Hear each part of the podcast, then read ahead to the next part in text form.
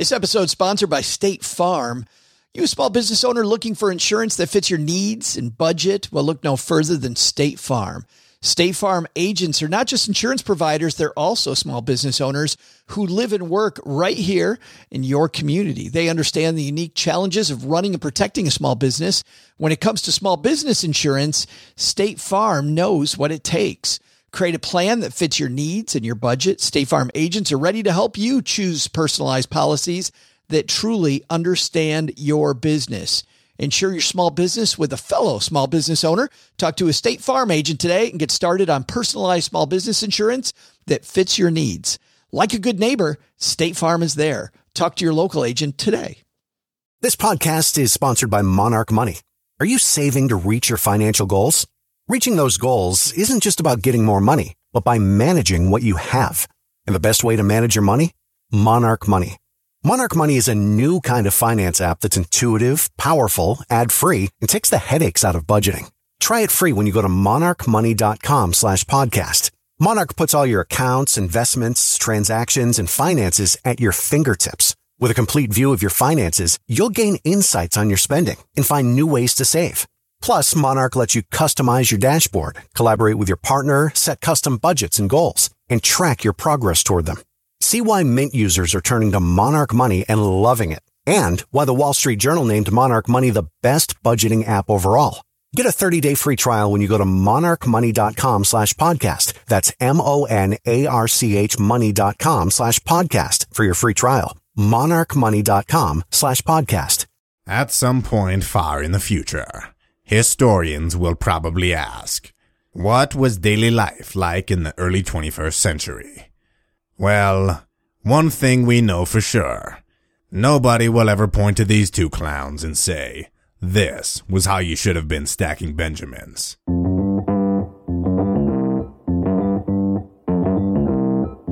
Live from Joe's mom's basement, it's the Stacking Benjamin Show.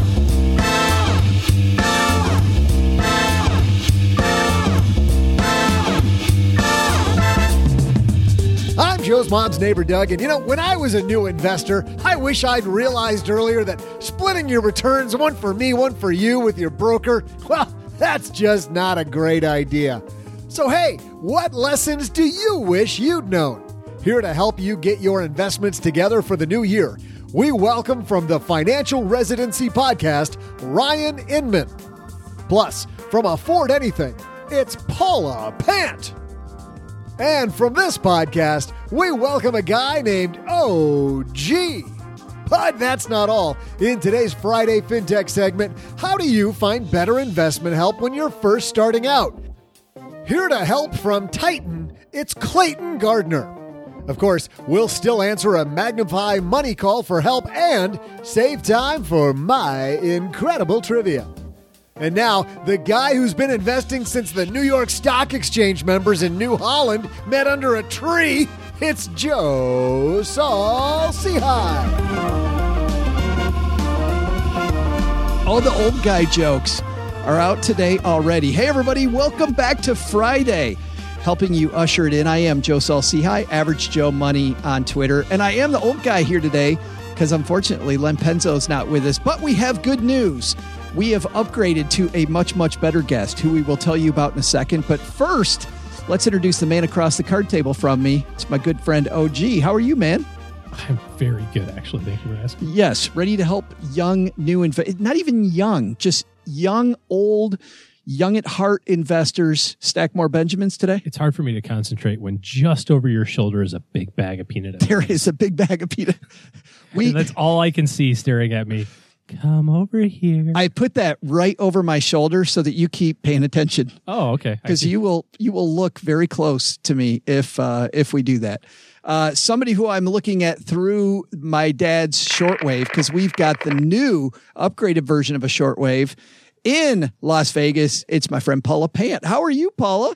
I'm doing great. It's almost the holiday season, so I'm excited to to get on with the rest of the year. Now, do you put peanut M&Ms right on top of the shortwave radio so that you continue to focus? I can't say that I do that, but No. maybe Reese's peanut butter cups. I, I- will neither confirm nor deny that one. Frozen Reese's Pieces. Frozen. Mm. I got to tell you, it's a little like catnip for OG. Just saying. yes.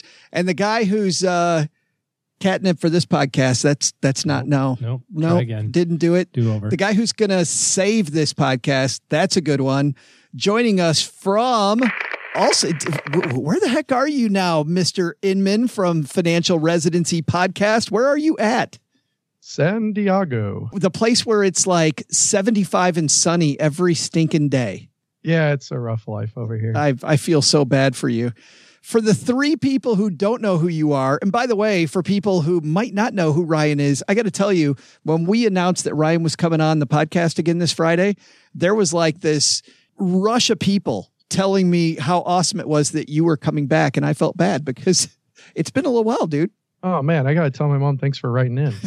Apparently, she wrote in. 26 times. Yeah, 26 times. Twenty six times. Yes, Awesome. much. I- I knew it wasn't either listener who would write in that often. But tell everybody about the podcast because we love the Financial Residency Podcast.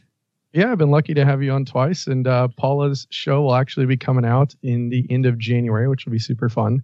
So if you enjoy hearing Paula, you can come over and check that one out in January. But uh, it's a podcast, you know, really helping physicians understand their finances and just digging deep and and helping them understand, you know, what they're doing. And you know, they went through all these years of medical school and training and never really understood anything about finance. So going five feet down, a mile long, way I look at it. And I would even broaden it, even if you're not a physician, if you're somebody with high income, you're a high income earner, or you're somebody that's accumulated a ton of student loan debt because you were hoping to be a high income earner, or Yeah. you're somebody with a high net worth, like you cover all those things.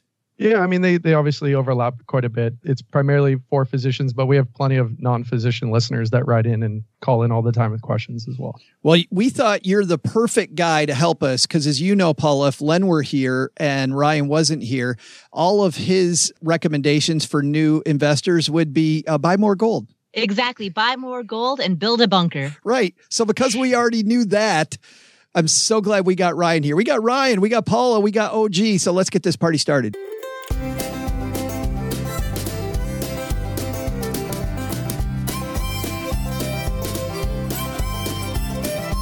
We're going to have a theme the next couple weeks. This week and next week, instead of having an article that we talk about and having it dramatically read, like we have the past few episodes by a member of uh, the financial community. By the way, thanks to everybody who's helped us do that. Instead, I've asked all of you knowledgeable investment peeps to give new investors a leg up. I remember when I first started investing, I spoke with a broker. I had a ton of debt and I had no emergency fund. And those were the first two questions he asked me. He said, So, have you built up how much money do you make? And I think I said $28,000. And then his second question was, Do you have an emergency fund? And I said, I, what, What's an emergency fund? And then he said, Do you have any debt? And I had credit card debt and student loans. And I was still in college. And he said, Okay, here's what I want you to do. I want you to take care of those student loans. Like for a commission based broker, he gave me some fantastic advice. But I didn't know the difference between a uh, mutual fund and an exchange traded fund. I didn't know an IRA from a mutual fund. I didn't know what anything was.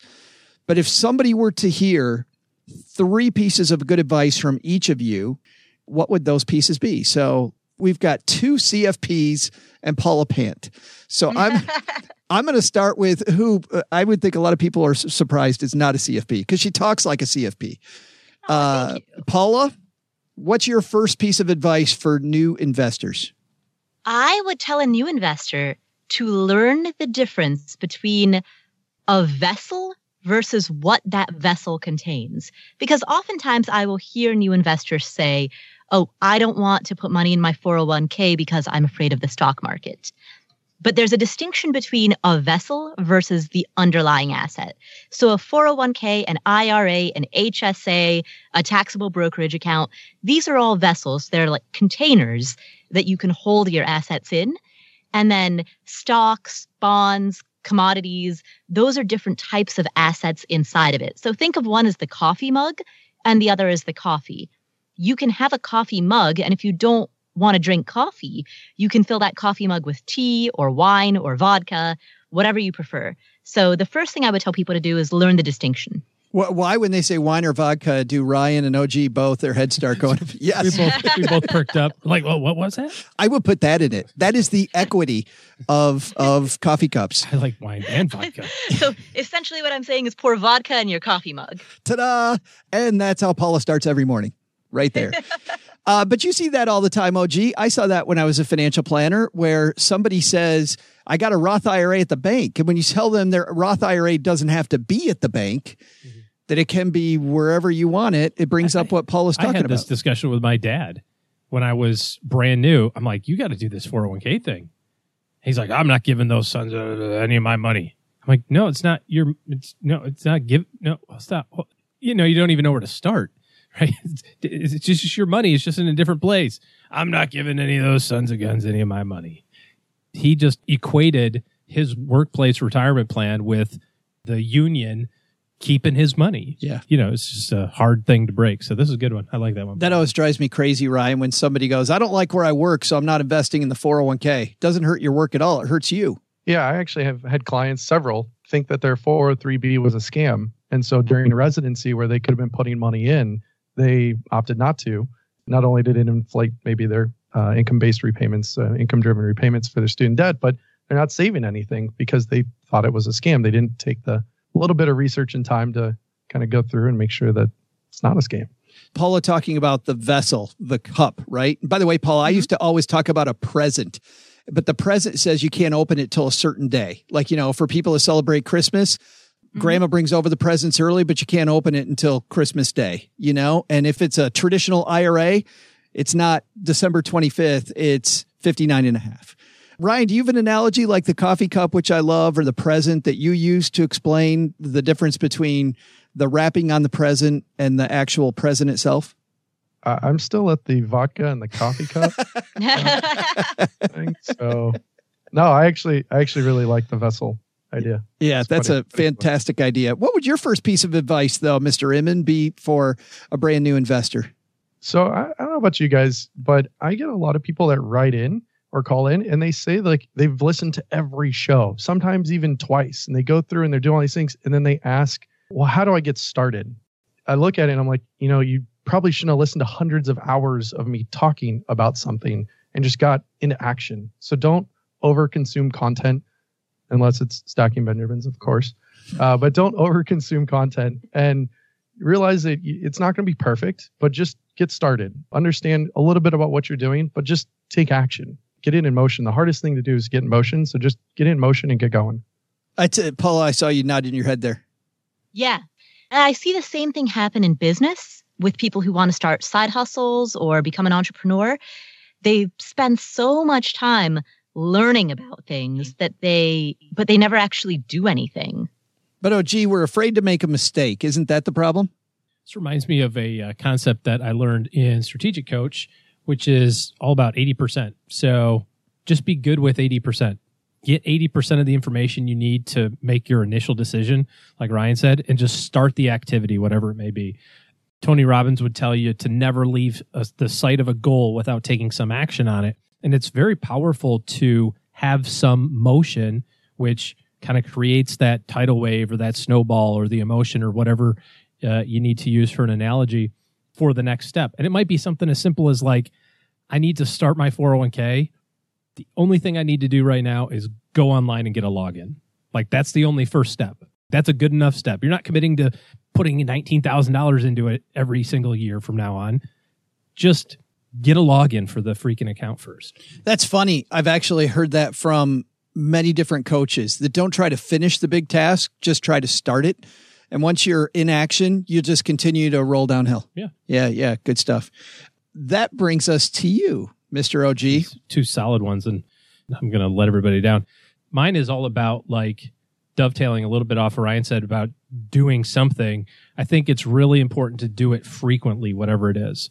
If you're going to start saving or if you're going to start investing or if you're going to start paying down debt, in this case, we're talking about investing, start doing it very frequently, maybe once a week, set up a $10 a for every Friday is going into your investment account or $50 or $100 or whatever the number is.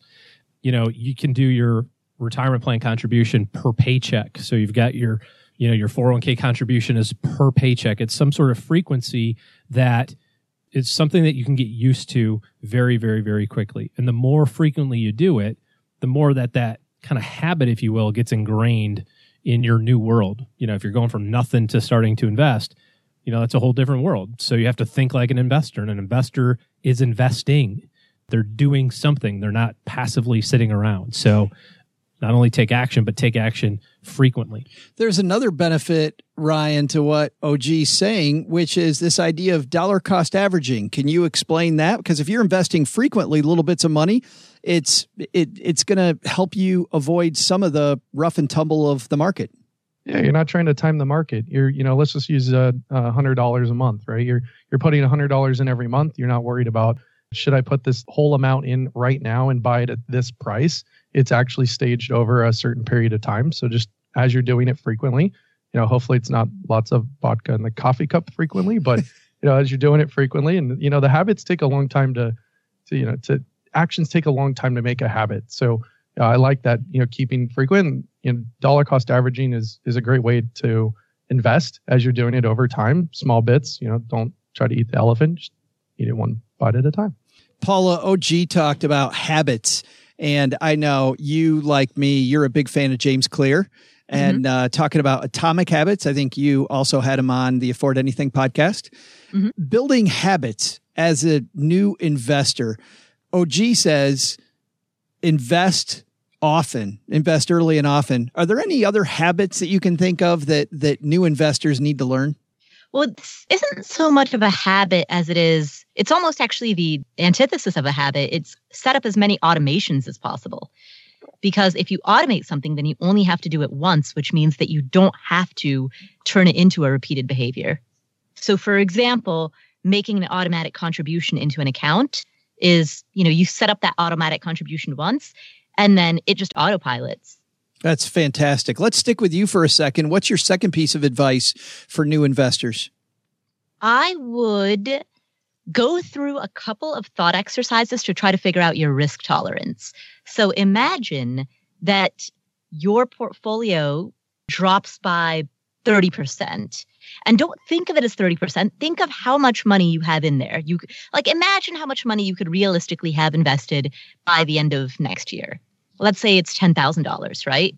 Now imagine that all of a sudden the stock market tanks and your 10,000 drops down to 7,000 and like really sit down and visualize that and imagine how you would feel. Would you feel excited about the fact that everything's cheaper and now you can go on a buying spree and pick up a bunch of stocks on sale? Would you feel neutral? Would you feel scared? Would you feel like resentful and mad about the fact that you busted your butt for those $3,000 and now it's gone? If you sit with that and try to figure out what your risk tolerance is, you'll be able to then invest in a way that is in line with that risk tolerance. What if I told you, Paula, that I thought that risk tolerance was overrated? Ooh. I would challenge you to elaborate. I accept your challenge. here's here's what bothers me is that uh, especially for new investors, the first place they'll see risk tolerance usually is through their works 401k quiz, you know, uh, what's mm-hmm. your risk tolerance? And I always get frustrated by that because the 401k manual doesn't say what's the goal that you need to achieve and what return do you need to get to get that. Because for me, risk tolerance is irrelevant until I know what return I need. The real key to risk tolerance for me is can I handle the risk level that comes inherent with the return that I need. So if I know that I need 8%, then I look at the investments that do that, which by the way, guys, if you're new, which is who this particular episode's for, it's not as hard to get this stuff as you think it is. Looking, looking at 8%, what investments have done that, then seeing if you can accept that level of risk or not, and then asking yourself the question, can I teach myself to accept that level of risk, I think is far more important than a bull quiz. I like that. I like that answer. I do have an issue with the quizzes, but for a different reason. a hypothetical question around how you might feel if the market does X or Y or Z is if you've never been in that situation before, yeah. like your prediction of your own future behavior is unlikely to be very valid. And if you're a new beginner, uh, that's redundant. if you're a beginner, if you're an old beginner, if you're a beginner, that's the best that you can really do because you don't have any experience to draw from. Unfortunately, trying to project yourself into the future is the best that you can do as a beginner, but predicting your own future behavior is inherently a pretty weak system. So that's actually the objection that I have to it, even though it's the best option available to beginners. But I think that one of the benefits of going through what you talked about, Paula, is is you're conditioning yourself for the response that you want to have when or if that thing happens. So Just by asking yourself that question, what if it dropped and you lost six thousand dollars or whatever the number? Yeah, I mean, yeah. to kind of expand on it a little bit, you're talking about creating for yourself your investment policy statement. So you're saying, I had ten thousand, now I have seven. Let me build out what I would do if that happens. And so one of the benefits of doing that is while you can't predict your future behavior, your mind will have already played that game once. So mm. so you can you can almost already know the outcome. You know, so it happens, you go, "Oh, I know what I'm supposed to do. I decided 3 years ago when I went through this exercise that I was going to double my contributions for the next year to take advantage. You know, you can already put yourself in that frame of mind and you're right. You may not feel the way that you want to feel. You may feel really ticked off and you thought you'd feel happy and excited. But at least from a behavior standpoint, you might be in a position to do the right action anyway, because even though you can't anticipate your feeling, you can have a plan for what your action is going to be. Mm, so then it becomes a plan rather than a prediction. Yeah. Ryan, to bring you into this discussion, this time last year, as you know, the market was in a horrible place, and and a lot of people were thinking that that was the beginning of the end. Clearly, we didn't have it this year. But in your practice, did you have people calling you just when this rumbling was going on, going, "What are we going to do? Should I jump off a building? What? How did you handle that?" Yeah, we had one out of like literally a hundred clients go, "Hey, should we buy more because it's lowering?" Oh, nice job. One. Yes, it is working. It is working. I'm so excited. Joe, we know this. Like you can go back all the way from 2009 to now, and every year, major publications have said, this is the year. This is the end. The sky is going to fall. Everything's going to come crumbling down. We're going to see this huge 2008 bear market, you know, maybe even worse. The headlines keep keep saying it, and of course they don't know when it's happening or what's going to happen. But to jump in really quick off off the investment policy statement and the risk tolerance. Yeah. I mean, prediction of behavior is somewhat flawed and OG and I like we have to put together risk tolerance for clients, but investment policy statements are like the risk tolerance is one piece of that investment policy statement. So thinking through and actually sitting down and going, "Hmm, if this did happen, what do I do?" That's the extra step that people should take not just thinking hypothetically, oh, if I lost money, what would happen? And uh, Paul is totally correct. Is don't think of it in terms of percentages. Think actual dollars. Yeah. Yeah. And what would right. you do in, in that? And try to get some emotion behind that because that's going to be the hardest thing to predict. And you won't feel happy when you lose money. No one really does. But logically, it, it should win out that, okay, hey, now it's on sale. Let's go keep putting more money in and or just dollar cost average the whole way. And not really worry about it. Not to stick with this too long, but Paul, I want to ask you about this because you brought up risk. When you get a call from somebody who's in their 20s and they're worried about risk on their retirement funds, do you think young investors worry about risk with a exchange traded fund or a mutual fund more than they need to?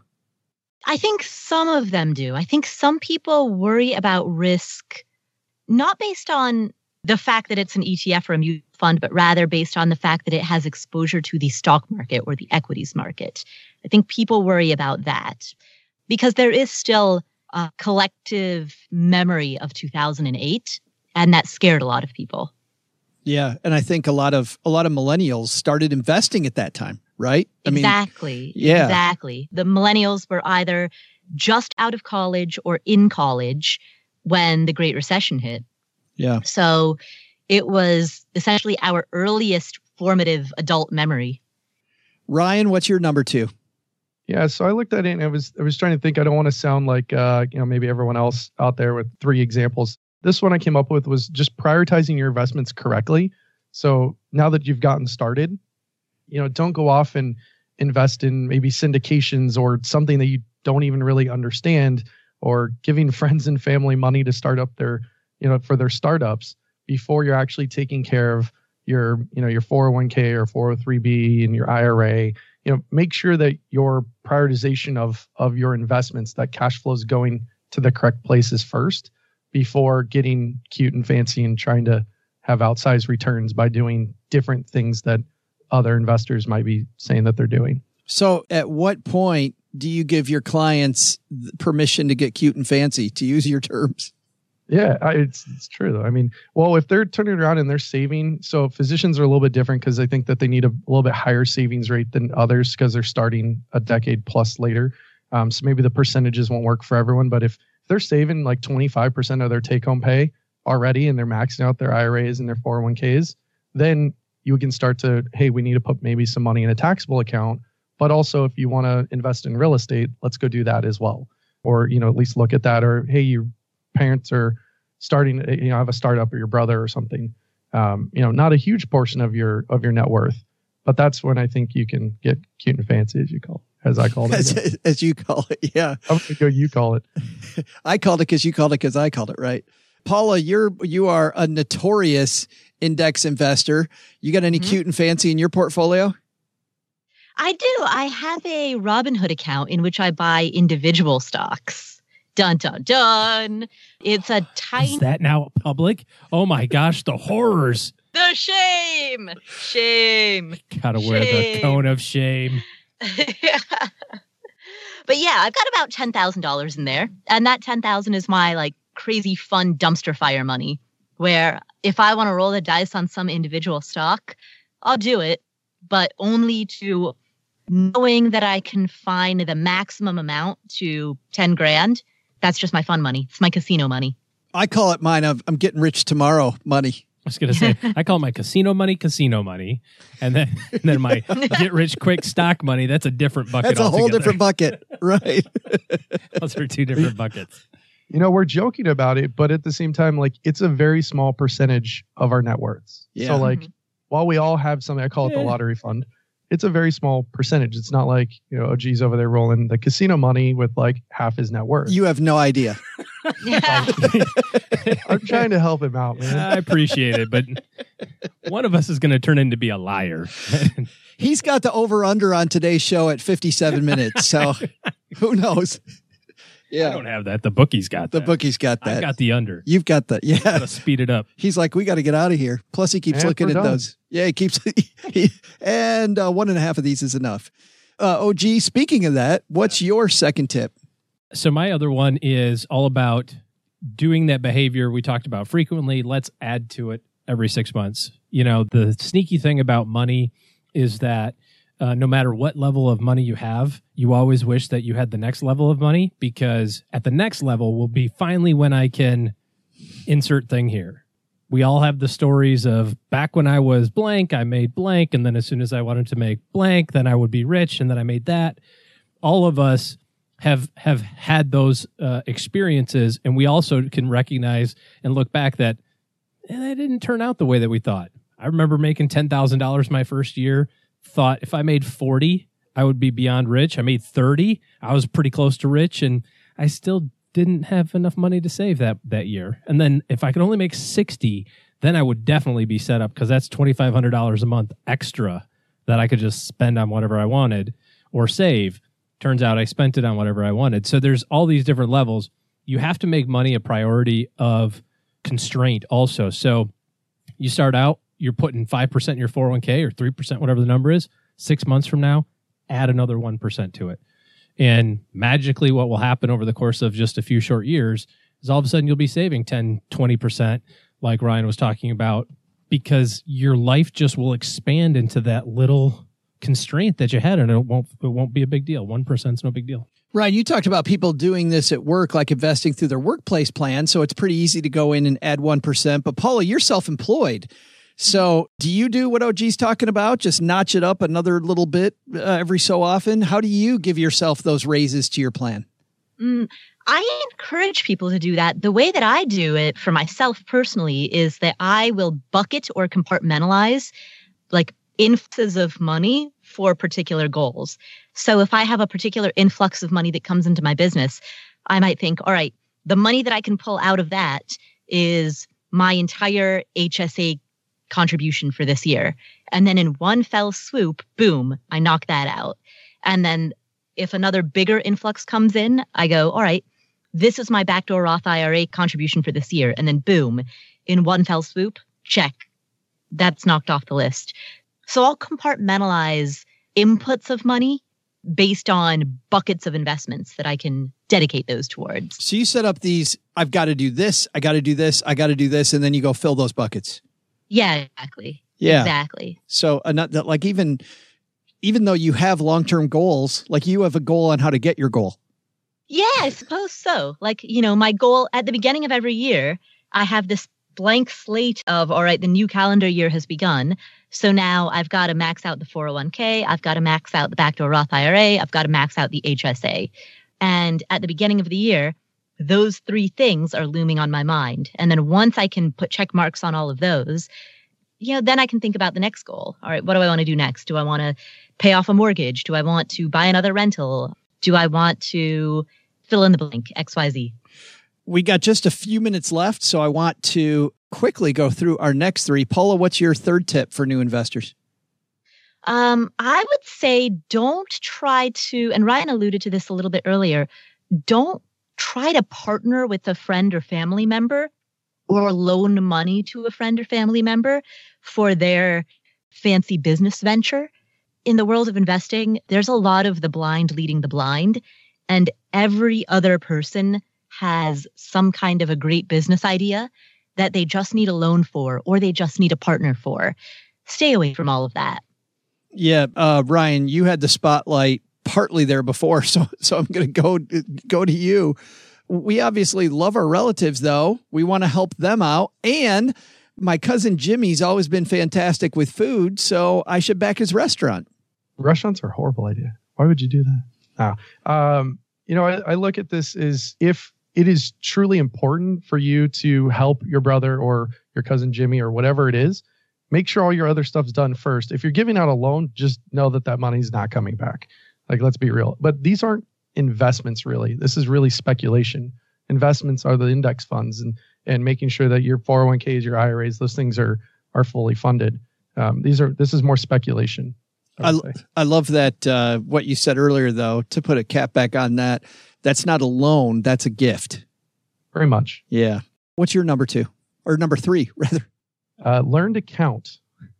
uh, no, my my number three would be, um, you know, if you're going through and you're you're mapping out goals, and you don't have to be as cool as Paula, where your goals have goals, but you know, if you're going through and you've you've got your goals going, and you realize that, oh shoot, I can't fund this maybe investment goal. I'll give you an example would be, I want to put money away for my kids for college, but I I just don't have enough money t- in order to do that. If you find that and you go through and you've budgeted and done everything, then maybe realize that you could cut back in a certain area, not necessarily that you have to get rid of it completely, but that maybe something else isn't as much of a priority as maybe investing for your kids. So being able to look at your cash flow and to make that judgment call. We had a client that decided that instead of spending $800 a month going out to eat and, and on food and entertainment, that they'd spend 500 and that each kid would get $150 for their college funds. And I thought that was a really cool way of thinking about it. They didn't go cold turkey, but they went and said, hey, look, we're going to cut back a little bit in order to, to do that. So if you're getting through and you're starting to put money, you know, in the right places and starting to get things done, but realize you don't have as much as you'd like, you know, being able to go back through your cash flow and be able to save a few bucks somewhere that you can allocate to something that'll make you happier. The thing that Ryan's alluding to, I love here, OG, which is also the prioritization game. Like I remember back when I was a financial planner saying, okay, w- which one's more important for you, making sure that Judy and Jimmy go to college or that you retire at 55? Like if you can't get both, which one is more important? And this idea of maybe cutting back on X to get Y, I don't think a lot of people played it. Every time I played it, it was like something new to my client, like they'd never done that before. It's like the priority or anti priority, right? You just have to recognize that you're, in most cases, your finances are a limited resource for that period of time.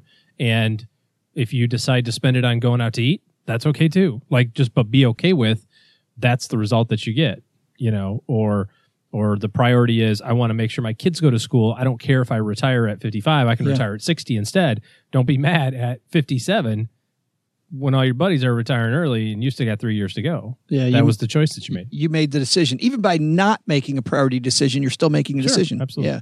Uh, what's your third tip? Yeah, real easy. Kind of the same as Ryan's two and Paula's three, which is don't get cute. You know, a lot of times people get seduced by the cool, sexy thing. And, you know, you look at this list of things that you have to do, or you listen to a podcast, or you read a blog article or a book, and it's all about these cool ways to invest and be financially independent. Quite often, the top of the pyramid stuff is really supposed to be just for that little bit. It's supposed to be just for a little bit of your portfolio but that's where all the cool stuff happens. That's where it's like, I got Google uh, uh, IPO and I'm a gazillionaire, you know, or whatever. And everybody wants that cool story, but be boring. And the better you are with being boring, the better you're going to be financially. Yeah, don't read that Market Watch piece a couple weeks ago about the dude who bet everything on Ethereum and won. Did you see, see that? One. Oh, it was horrible the, the, the guy asked his spouse if it was okay if he took all of their money and put it in in crypto, and she said yes. And he went from uh, I think a hundred thousand dollars to ten or fifteen million dollars. But did he get out? He did get. He got out at the right moment. Like he just went fifteen exactly million. I'm gone. Yes, and the bad news is, is that he says even in the piece that he is a gambler mentality, and I got, I got the feeling that wasn't the last time he's going to gamble. Like, don't do that. I, yeah. I even hate the fact that piece was written yeah. because somebody's going to read that and go, oh, and the guy in the piece even says, "Don't be like me." Uh-huh crazy. I got two things. I, I only have one because I love your nine, so we're going to make this an even 10. My best advice that I didn't hear from you guys is don't try to learn it all. I feel like, especially at the beginning, I love the action that you guys talk about. Just get started. I think that that's important and then do it often. I love, I love that advice. I also love thinking about your risk. I mean, I love all the stuff you guys said, but I feel like new investors are mostly paralyzed because they think they have to know everything about everything if you begin with your goal and then look at what might fit that goal, start asking people might know what types of things would fit that goal and only learn about that, you're going to be much better off. It takes this huge wide field and narrows it if you know where you're trying to go. So starting with your goal. I got to ask you guys this.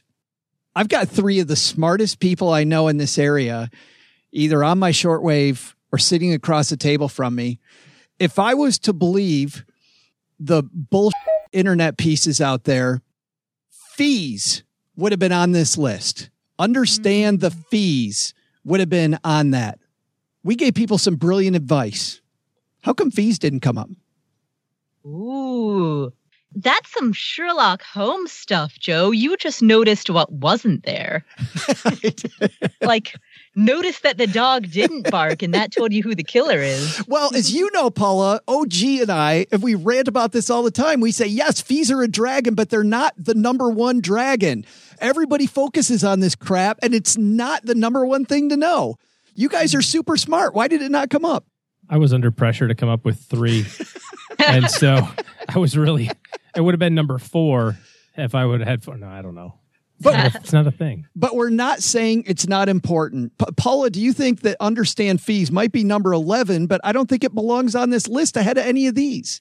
Yeah, honestly, it didn't occur to me as I as I thought through what a new investor would need to know. Just wasn't one of the top things that came to mind. I freaking love that. I love it. Ryan, I love it. Yeah, I was thinking, you know, why didn't I bring it up? And I thought maybe the bias of new investor. So the money wasn't a lot. I wasn't thinking that it was hundreds of thousands of dollars. Although I have clients that literally have that in the bank going like, I don't know where to start.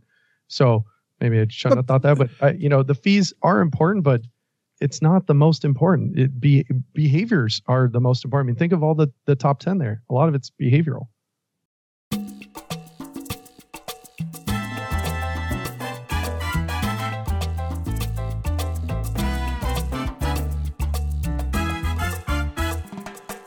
Well, I'm super excited to talk to this gentleman. You know, frankly, when I first heard about Titan, I saw built like a hedge fund and thought, hmm, as you may or may not know, there are definitely downsides to hedge funds, but there's also some very attractive sides to a hedge fund. So, like everything we do on Friday around Friday FinTech, I wanted to see how it worked. And also, while I was exploring to see how it worked, I also noticed that this gentleman, co founder Clayton Gardner, who is talking to mom right now upstairs, he also makes some phenomenal videos teaching you how to be a better investor. So, not only are you investing, but you're learning how to do more.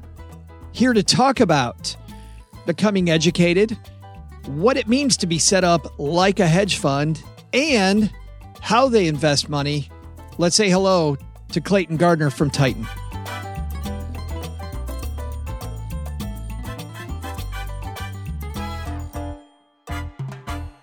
And here he comes, here to tell us all about Titan. It's our new friend Clayton Gardner. How are you, man?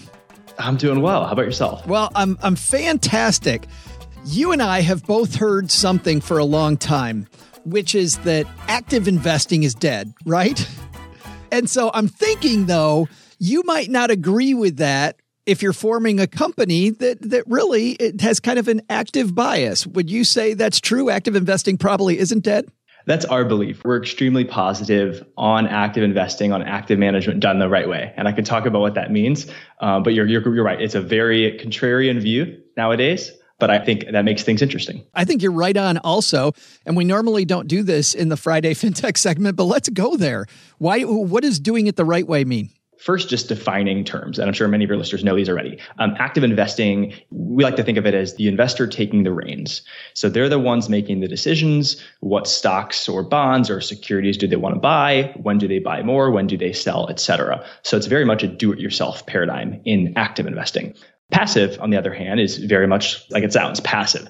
It's very hands off. It's a set it and forget it approach. And over the last 10 years, with the advent of robo advisors, passive investing has really taken the market by storm. And particularly the millennial generation that grew up on smartphones, it's a very software driven type of strategy that they're generally following with passive investing in robo advisors. And that's very easy. And so for many folks, that's the right solution. Our view is that for a big swath of the population that want to actively uh, participate in the stock market. They want more for their money than the average returns they may get with a robo advisor, but they don't fall all the way onto the other camp of doing everything themselves. We think there's a big void to be met for an actively managed robo advisor. And so that's what we built with Titan. We're the first ever actively managed robo advisor. And I can talk about what that means on the investment strategy front, as well as how we engage and educate users along the way. Yeah, I want to do that in just a second. But first, I'd like to talk about you co founding th- this company, Clayton. Let's talk about the origin story, though, of Titan first. Like, how did you guys decide to do this? Did you think that there was that void that you talk about and you could fill it? Or was it a frustration you had of your own? How did Titan begin? It ended up being a handful of the the reasons you just described but the idea of it was really I can let's rewind the clock. Uh, I guess it was almost 15 years now where I bought my first stock. Right. So I was allowed to buy my parents. I, I, guess that's the way I would phrase it. Allowed to buy my first stock when I was about 12 years old. Um, this was early 2000s. It was just chore money that my parents let me invest in a brokerage account they created for me, and I did that for three or five years throughout high school. I started my school's investment club, and I was just fascinated with the markets. And it didn't hurt that over those five years I was making money hand over fist. And I thought I was a genius. And so I said, hey, I, I, could really make a career out of this. I'm fascinated by companies. I'm fascinated by business. I'm entrepreneurial. And so I decided to go to Wharton Business School at, at, the University of Pennsylvania. And that was fall 2008. I get to the first day of class. I meet my co-founder Joe, who ended up co-founding Titan with me. And the world blew up. This was fall 2008. Lehman yeah. Brothers went under. Stocks crashed. All the genius I thought had translated to this all-star portfolio had had fallen by the wayside. So I lost pretty much everything. And I promised myself and by the way, I, I, sold most of the stocks that I ended up buying over those years. Oh. And I promised myself, and I can talk about why that was the case. And it, it, hints at a recent episode you did on, on understanding your investments. It was the fact that I had no idea what I owned. And so I listened to the media and I listened to the talking heads. I promised myself at that point that I would go learn the ropes professionally. I would go learn how some of the best money managers did it. More importantly, I would understand how to analyze and invest in companies more deeper than just listening to the media. Um, and I promised myself I wouldn't make those same mistakes again. I knew I would lose money here and there, but I didn't want to know, I didn't want to be in absence of, of the reasons why I would lose money. You know, fast forward five years, I worked in hedge funds, I worked in private equity, and I reconnected with my co-founder Joe, who I stayed in touch with, and he had taken a different path, not on the investing career front, but he went into banking and consulting. Joe and I started talking one day, and we realized that the way I was investing money, having done this now 10 years professionally, investing in all sorts of things that, that retail investors don't have access to, was completely different than the way Joe was investing. I mean, funny enough, Joe was not even investing. He had most of his money sitting in a checking account, earning next to zero. So we got talking, we started doing research and realized that there's just a massive divide between what the pros do with their money and the experience they get by being in the top 1% and what the other 99% of us have access to. We, we knew that there was a solution that could be built. So we put our heads together. A few years later, we ended up building what is today, Titan. And just as an aside, Joe's not a guy that doesn't know anything about investing or good money management. My understanding is he spent time with McKinsey and at Goldman Sachs. This is a guy that knows stuff. That's exactly right. And I would characterize Joe as one of the smartest people I've ever met and certainly not unequipped to start investing. I think for him, it was just a paralysis of choice. You know, he graduated school. No one, no one teaches you how to invest in high school, let alone college or even business school. You know, they teach the academic principles, but no one really tells you, okay, your stock falls 50%. What do you do? Do you buy more? Do you sell? How do you make that decision? So it was no wonder that someone, yeah, as as esteemed and pedigreed as Joe, as smart as Joe, couldn't make those decisions himself. And so I thought to myself, man, if we can't do it, having had the opportunities we've had professionally, I can't imagine what the rest of America is going through. And so that was a fire under us to want to pursue a solution to this. I would imagine, Clayton, being in the uh, hedge fund industry and in private equity, you saw both the best and the worst of that, I would imagine. Absolutely. You know, I, I joined the first private equity firm I worked at out of college was in 2012. And, you know, it was, I guess, almost eight years ago now. Over the last eight years, if you pull up a stock chart of any, you know, US major stock market index, it's up and to the right. Sure. And I think it's now the longest bull market on record. And in spite of all that, most hedge funds have underperformed. I think about the, the well, I think about to your point, not to cut you off, but I think about the Warren Buffett bet a couple of years ago, right? That's right. Warren Buffett made a bet with a hedge fund, a funds manager. Yes. It's a fancy way of saying, you know what, Warren Buffett, I'm going to bet on a handful of hedge funds that as a group, this all-star team that I pick can outperform the basic Vanguard index fund that Buffett chose. And it's now a very popular bet. It's an infamous bet, um, one that, that Buffett won. I think that they, it was a million dollars or something like that, and they staked it for charity. So it was for a good cause. Right, but, right. You know, it shined a lot of light on what is now being picked up in the media as a very cliche thing to say, which is active management is dead. Advisors charge high fees with high minimums for subpar performance. And I think on average, that has been the case for the asset class. The bet that we decided to take here at Titan is that if you can identify the highest conviction investments of those top managers. You don't need to say bet on Joe Smith or Sally Jones. You don't need to pick one particular hedge fund. But if you just say, okay, on average, hedge fund managers are pretty smart people. They're generally fairly good at identifying high quality companies, the companies that are going to be around 10, 20, 30 years from now. And on average, that should probably grow faster than the average US company. If you believe that, then there could be something here where we can maybe give investors access to the best performance of those managers without having to bet on a specific jockey, if that makes sense. And so that was really the genesis of Titan. It was, yes, active management on average has winners, it has losers, but the experience that you get investing with a manager has never been offered to folks and our clients have been thrilled with with how it's been going so far. Yeah, let's dive into how it works because this is this is the really interesting part. So people download the app on their phone or you can go to the site, is my understanding. And just walk me through it, Clayton. How does Titan work? And what do I see if I download the app? It's really easy. So you download the mobile app in the Apple App Store or the Google Play Store. It takes only a couple minutes. You enter in some basic information and you, you can start investing with as little as $500. The way it works is we don't lock up your money. So you can get money in and out of Titan within just a few business days. When you invest as little as $500, that money gets automatically invested into a 20 stock portfolio. And those stocks are, are the highest conviction holdings of some of the leading hedge funds. And these are not, these are not fast money traders, so to speak. These are not folks that are looking to make a quick buck. These are the folks I described earlier, the folks that are that have esteemed, you know, five, 10 plus year track records that are betting on the next Google, the next Amazon. So very high quality companies are in the, the portfolio you own. And then we explain everything to you along the way.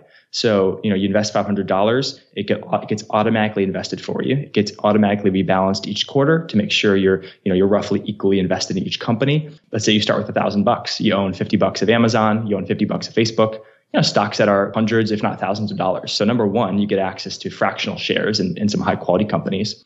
And the best part, in my view, is that we explain everything driving those companies every day. So if you open the app tomorrow, Joe, you'll see, you know, maybe Amazon is up 10% or Facebook is, is down 5%. And most folks go, they, you know, they hop over to the Google search engine or they turn on CNBC and, and they're scrambling for answers. The best part about Titan is we, we give that to you direct in the app. So we'll send you videos, we'll send you bite-sized audio notes and insights. And it's really a, an immersive experience to allow people to feel like they're investing in an actual world class hedge fund. Yeah, you have. I'm I'm fascinated by the videos, by the audio, by the learning that people uh, get as they invest, which I love because that's more about knowing what you actually own. You guys did a video a little while ago about a momentum shift that I have that I'm about to play. But can you set this up for us? Because you you said at the time that this came out that there had been some market. You're going to begin this by talking about how the market's been going crazy lately. What was the time frame? When did this take place? So it happened in, I think it was mid September. There's things that drive stocks called factors. Every stock has a combination of factors, and we like to think of them as nutrients that kind of go into foods. Yeah, so actually, also, actually, yeah. actually, I'm going to play it. I'm going to actually play it if you don't mind, Clayton. Absolutely. Yeah, yeah, because you make this great analogy. So this is in mid-September. This is Clayton talking about some of the volatility we've seen in the market. Stocks have been crashing hard the last few weeks, and we've seen the sharpest momentum reversal in almost a decade. So I want to explain what exactly momentum is and why we here at Titan, we're not, we're, we're actually resting easy. We're not running for the exits like a lot of investors are. So momentum is what we call a factor. It's a quantitative variable that drives stocks in the short term. There's many different factors, and we like to think of them as nutrients. So momentum is a factor. You have value, you have size, which is large cap versus mid or small cap. Different factors are like different nutrients that go into different foods. So just like a food is composed of carbohydrates, protein, fat, each of which have their own benefits and their own downsides, factors represent similar things in stocks. So, the last 10 years, momentum has been effectively the carbohydrate of the markets. It's been really, really good fuel on the way up, but it can just as quickly lead to a sugar crash when some exogenous event comes. And like Newton said, an object in motion tends to remain in motion until there's some external force. Now, a lot of people think that they can predict that external force. We don't believe that. And so we're cautious about momentum and how we're positioned around it, but we don't try to predict it. However, what you saw was an external force. By virtue of the bond market, there was a, a small change in the yield curve that effectively was the, the straw that broke the camel's back. So, long story short, momentum is a factor. It's a nutrient that goes into many different stocks. Some investors try to build a portfolio around those factors or those nutrients specifically, but us, we don't build portfolios based on quantitative variables. We look at the fundamental factors that underlie companies that those stocks. But it's good. You continue to go into how how the investment's been picked, why you own it, why you're not running for the exit. I got to think you get a lot of positive feedback about that. We do, and I'm most excited about the feedback loop. Right, the quick feedback loop that we can deliver folks you know, it's it's scary to wake up one day and to see, you know, stock down 5, 10, 15, 20% on virtually no news. I've been there personally. I know that feeling and we're very much, you know, the fight or flight instinct tends to kick in. And so what's great about about the platform that we built is whether you like video, Joe, or whether you re- you personally like to listen to audio notes on, on the subway on the way to work, or whether you prefer to just read emails or, or digest in the app. We deliver exactly what you just played in a bunch of different forms. And so we're just excited to, that we can help folks understand what they own better and hopefully make much better financial decisions. Let's talk about though how you guys actually pick investments. You talk about the highest conviction that uh, hedge fund managers own those type of positions. How do you get access to that? What's the mechanism by which you can track some of these hedge fund managers? That's a great question because many folks don't know that hedge funds actually have to report what they own every quarter. The SEC requires hedge funds to report what's called a 13F form. So the SEC, every, you know, they have this online database And you can pull the 13F form up for any big hedge fund that has over $100 million, I think it is. So you can go look at some of the largest funds in the world and you can say every quarter, you can actually see their top 10, 20, 30 stocks. Now, for a lot of funds, that's it's very much noise. You know, for funds that are trading in and out of stocks, maybe they're running a quantitative strategy like we talked about with momentum. Those 13F forms get stale very quickly. So if you you pull out that form a week after it's published to the database, well, that fund can be completely out of all those stocks. So it's pretty, it's pretty bad idea to follow a fund like that. However, if you follow funds that primarily have a long-term oriented strategy where they don't change their stocks, they don't change the, the jockeys they're betting on very often, well, then the 13F form can actually be a really good representation for what they own. And that's what we do here at Titan. So we look at the 13F forms of long-term focused funds and as a result, we can build a basket of what we like to call their all star team, right? It's the top 20 stocks that if you got some of the smartest hedge fund managers in a room and you asked them all to name their 10 best ideas and you wrote those all down on the list and you looked at the Venn diagram between them all, you'd end up with something resembling Titan. Yeah, and what's funny is, you know, we just talked about uh, Warren Buffett. Let's let's kind of close that loop you guys over the history of Titan, and I know it's not yet a super long term, you're not seeing that at all. You're seeing that when you stick with this uh, strategy, so far so good.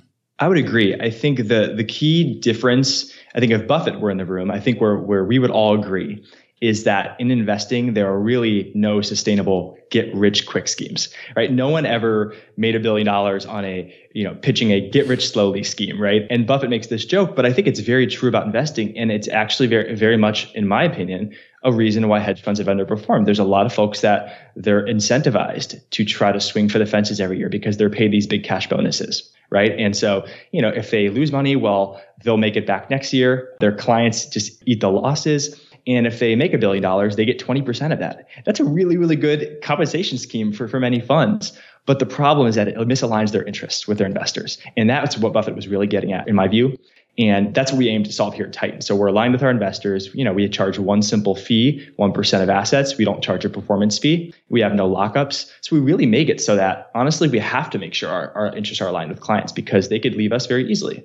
And I think our clients appreciate that. Yeah, no, I, I think they appreciate that. I think they appreciate the education.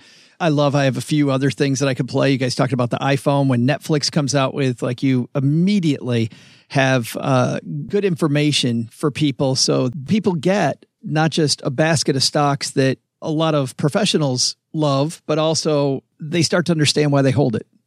Exactly. It, I think with Titan, it's as important to understand why you own a stock as it is the stock you, you've picked, the stock you've owned. And the reason is the market goes up, the market goes down. Stocks have bad days, stocks have great days.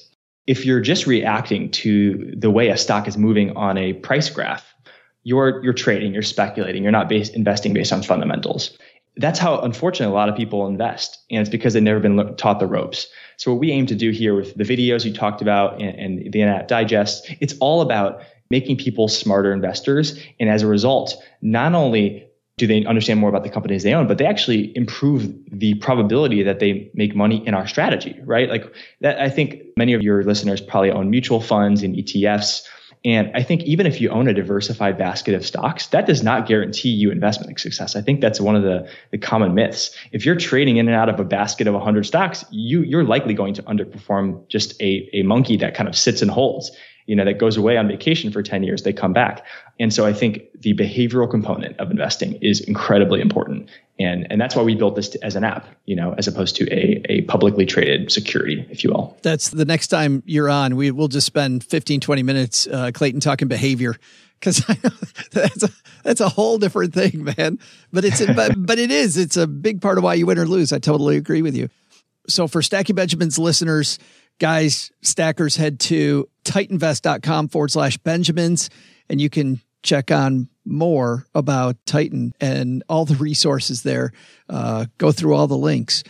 Clayton, thanks a ton for hanging out with us and talking Titan. I really appreciate it. My pleasure. Enjoy talking with you.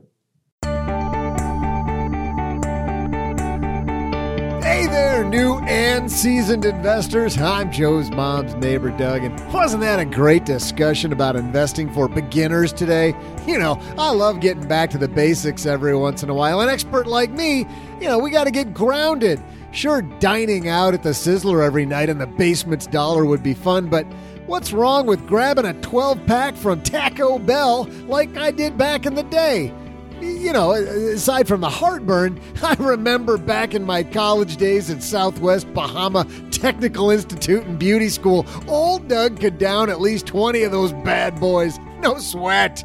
And uh, while that was good fun and all, the poor saps in college these days don't have as much disposable taco money anymore. Don't believe me? Check it out. For kicks, we'll call it today's trivia question. Among the graduating class of 2018, a whopping 69% of college students, nice, took out student loans. What was their average debt when they graduated?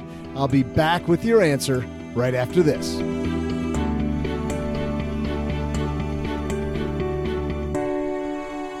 Didn't see that coming with the Taco Bell beginning. I have to say, I didn't think, I'll leave it to Doug to transfer from Taco Bell to college debt. But that's the question, kids. And for those of you who are new to this, we have a year long competition going on.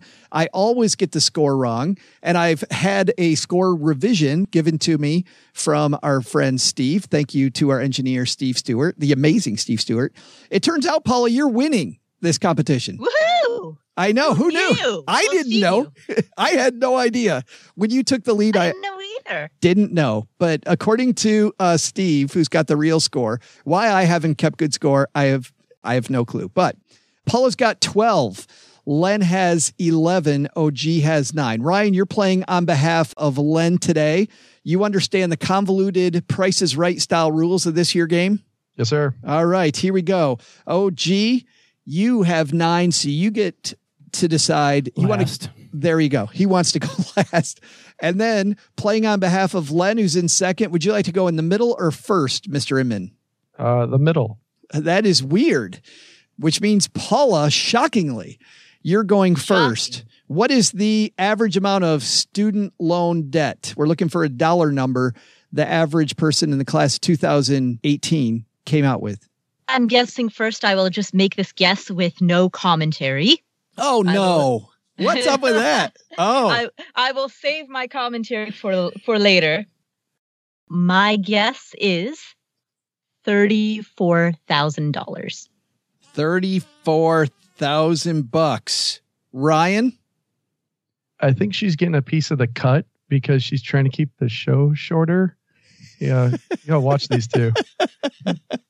So, knowing that uh, what I know about student debt, I really hope I don't blow this one, but I think it's thirty-six thousand dollars. 36,000 bucks. Oh gee. Average student loan debt. Does this include the people that don't have student loans? Nope, it's the average amount the people that do have student loans took out. One dollar. I'm gonna take the under. I wish don't that know. was the case. I don't know. But you think it's less than 34,000 is what you're saying. I don't know. I don't know the answer to this. It's close. Paula, were you trying to widen the gap there? I've looked up this stat before. To the best of my recollection, it's somewhere within the 30,000 range. And so by guessing 34, I was trying to put myself in a position in which the next people who guessed after me would give me enough of a spread that given that I was the first guesser, I would be able to have some type of spread. This is far too complicated. That's where that's where I thought you were headed.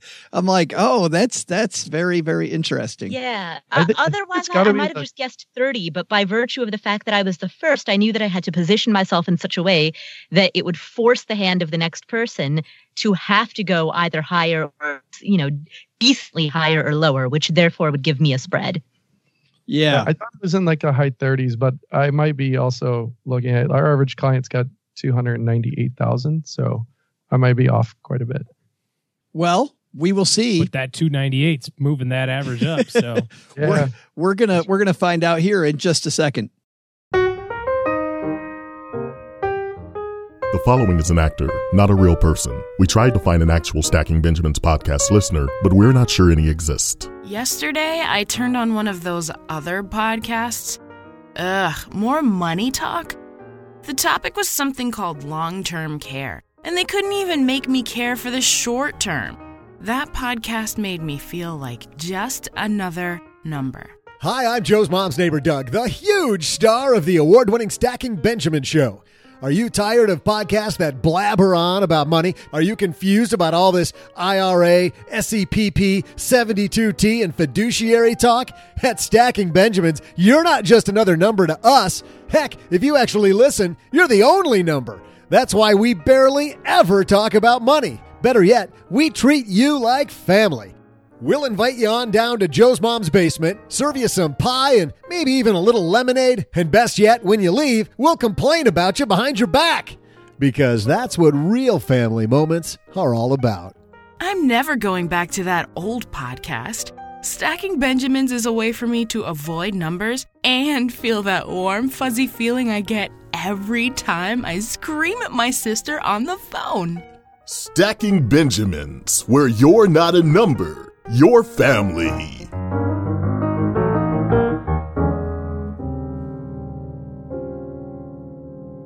Thirty-four thousand, Paula. Feeling it all confident? Yeah, I mean my my window is between 34 to 36. So Yeah. if the number's anywhere in there, then I'm the winner. Yeah, Ryan gave you a lot of room. Ryan, th- over thirty-six thousand. You work with physicians; those people are six figures. Yeah. Like I, yeah, our average client's two hundred ninety-eight thousand. So Yeah, it's a bunch of student debt. And OG, we you got, got a lot of wiggle room to the top. Then that's right. You've got everything below thirty-four. Feeling confident? Not really. Yeah. Well, let's. Uh, Doug, what's our answer? Welcome back, taco and trivia lovers alike. I'm Joe's mom's neighbor, Doug, and let's get your trivia answer so I can head on out and maybe replicate the old days with a taco or 12, if you know what I mean. Here was the question What was the average college loan debt for the graduating class of 2018? The answer? According to Student Loan Hero, if you said they graduated with an average debt of $29,800, which includes both private and federal debt, you'd be correct. That's a lot of hot sauce to figure out how to pay for later. See ya! Oh. oh come Pa- on, Paula was exactly right, but wrong.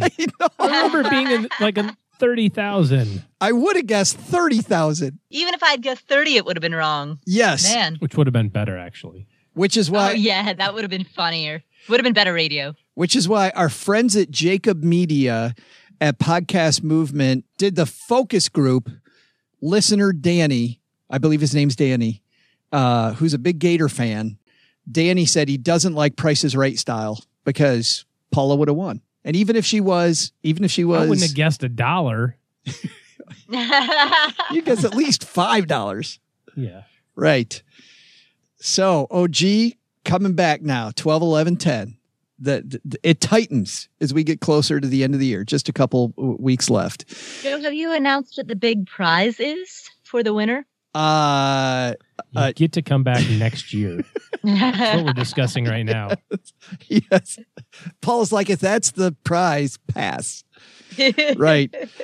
Hey, let's take out the magnifying glass and have somebody do better with their money. Today's hotline call comes to us courtesy of Magnify Money because when you head to stackingbenjamins.com forward slash magnify money, you know what you find about those financial products you use every day, Ryan? I'm about to find out, aren't I? you find out they're nowhere near the best in class, my friend. With all the products available at Magnify Money, whether it's uh, checking accounts, savings accounts, those credit cards in your wallet, consolidation loans for your student debt, whatever it might be, head to stackingbenjamins.com forward slash magnify money for more. Today, we're throwing out the Magnify Money call to who's calling in? Our friend Tyler. Say hi, Tyler. Hey, Joe and OG. My name's Tyler here. Love the show. Just got done actually listening to the one that talks about how to get out of college debt free. And I'm actually going to be able to do that this December. And I have an awesome job locked up right when I graduate.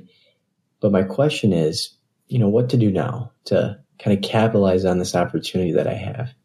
I know it's important to take advantage of like your employer's 401k, maybe even set up a Roth IRA outside of your employer.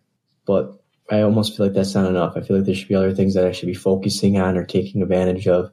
So I thought I'd give you guys a, you know, a call and get your insight. So thanks. Looking forward to hear from you. Bye. Thanks for the question, Tyler. I love this question today because we're talking to new investors.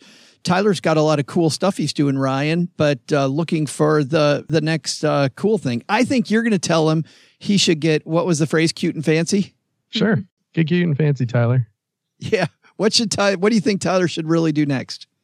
Uh, I, I think it's awesome work that you've gone through school and you're coming out debt free. That's a really, really big accomplishment and one that you shouldn't brush off or take lightly. Um, I, I, think that's amazing work. So great job there. Uh, you know, obviously max out your 401k or your 403b if you're going to have that.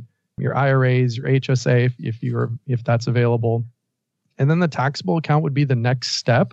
But before I'd go there, I'd I'd really sit down and write out some goals and understand what are your short term and your long term goals, and if you're going to save for the short term, let's say it's buy a house in the next few years, that money can go in a high yield savings account. You know, if it's long term goal, then that can be in a taxable account. But uh, really, I think the next piece is is that behavioral side is to really look at it and go, what are you getting up and getting out of bed, going to work for, and what really motivates you, what makes you happy, and how can you have your money work for you and support that life, um, while you know paying yourself first and doing the right stuff like 401k and the IRA and all the other good stuff that you should be prioritizing. Paula, you don't think that uh, Ryan's right, do you? Don't you think you should open up a Robinhood account and buy some Tesla stock? Heck yeah! I know it worked because it worked for me, and a single anecdotal case study is universally applicable for everyone. uh, no, what I think you should do, if uh, you know, I don't know uh, how much money he's going to be able to contribute to his 401k or his IRA, but assuming he can make solid contributions to them both, I would also be looking at whether or not he is eligible to be in an HSA eligible health insurance plan. Because assuming that he is, uh, we know he's young, but assuming that he's healthy, which he may or may not be, I don't want to make the assumption that all young people are healthy. But assuming that he is, assuming that he's not expecting to have any major medical expenses or you know huge ongoing prescription costs or anything like that it could be to his benefit to be in a high deductible HSA eligible plan so that then he can also contribute to an HSA. So that's the next thing I'd be looking at. And by the way, Tyler, to piggyback on what Paul is talking about, on Monday, if you missed it, we had Scott Heiser on. And part of what we talked about is who an HSA is best for and he said uh, that I mean, just to give you the the short of it, it's people who are super healthy, and sometimes people who are super super sick. And he talks about the math you have to do yourself ahead of time, but it's it's actually fairly easy math. But he explains it in a great way back on Monday's show. That's Scott Heiser for people that that missed it. Oh, gee, this is where I hate going last because I don't know how you add to either one of those. I was going to say I don't. So based on the under bet that I have with my bookie, there it is. I can't compete with these two. Yes. Thanks for the call, Tyler. If you've got a question for the team, head to stackingbenjamins.com forward slash voicemail. Once you get there, there's just a record button. And as long as there's a microphone on your device, just leave a message. Easy peasy lemon squeezy for the show. That's going to do it for today. Uh, OG, big plans this weekend? I always have big plans. Make snow angels and uh, perfect. You know, in Texas. Yeah. Oh, mm-hmm. that's right. I'm in the basement today. Yes, you um, are. It is kind of Christmas cookie time, and if I don't know what episode it is, but get yourself some Biscoff. Make Biscoff peanut butter blossoms, but without peanut butter. I am starving, and not a good time. To I've had I've that. had many people call me and say, "I heard that." I can't believe how awesome that is. Oh. So go get yourself some Biscoff spread for all your peanut butter allergy people. It's amazing. Mm. Speaking of amazing, how about that amazing Afford Anything podcast? What's coming up next there, Paula Pant? On the amazing Afford Anything podcast, we've got some guy by the name of Joe Saul Sehy. Shut up. Who we totally do. We got an exclusive with him. so he comes on the show to answer questions from our listeners about what they should do with their lives. And on on our show, he's actually quite serious and thoughtful and intelligent. Which is funny because we warn people listen to your show mm-hmm. that we get a little different side of Paula over here, and we warn people here that they get a little different side of Paula Oh, di- Of di- you. A different set of Yeah, me over there. Yes. But I will say this, and not to foreshadow anything, but I had that little fee rant today. I may or may not rant to afford anything listeners on your show. Oh yeah. I just uh re-listened to that right before we started this shortwave taping. He's coming in And, hot, uh, huh? It's good. It's It- good. So uh, so tune in to the Afford Anything podcast. You can find it on any podcast playing app, which is an abbreviation for application, and that is a thing that you can find on your smartphone. Mm-hmm. say it ain't so. Really? It is so.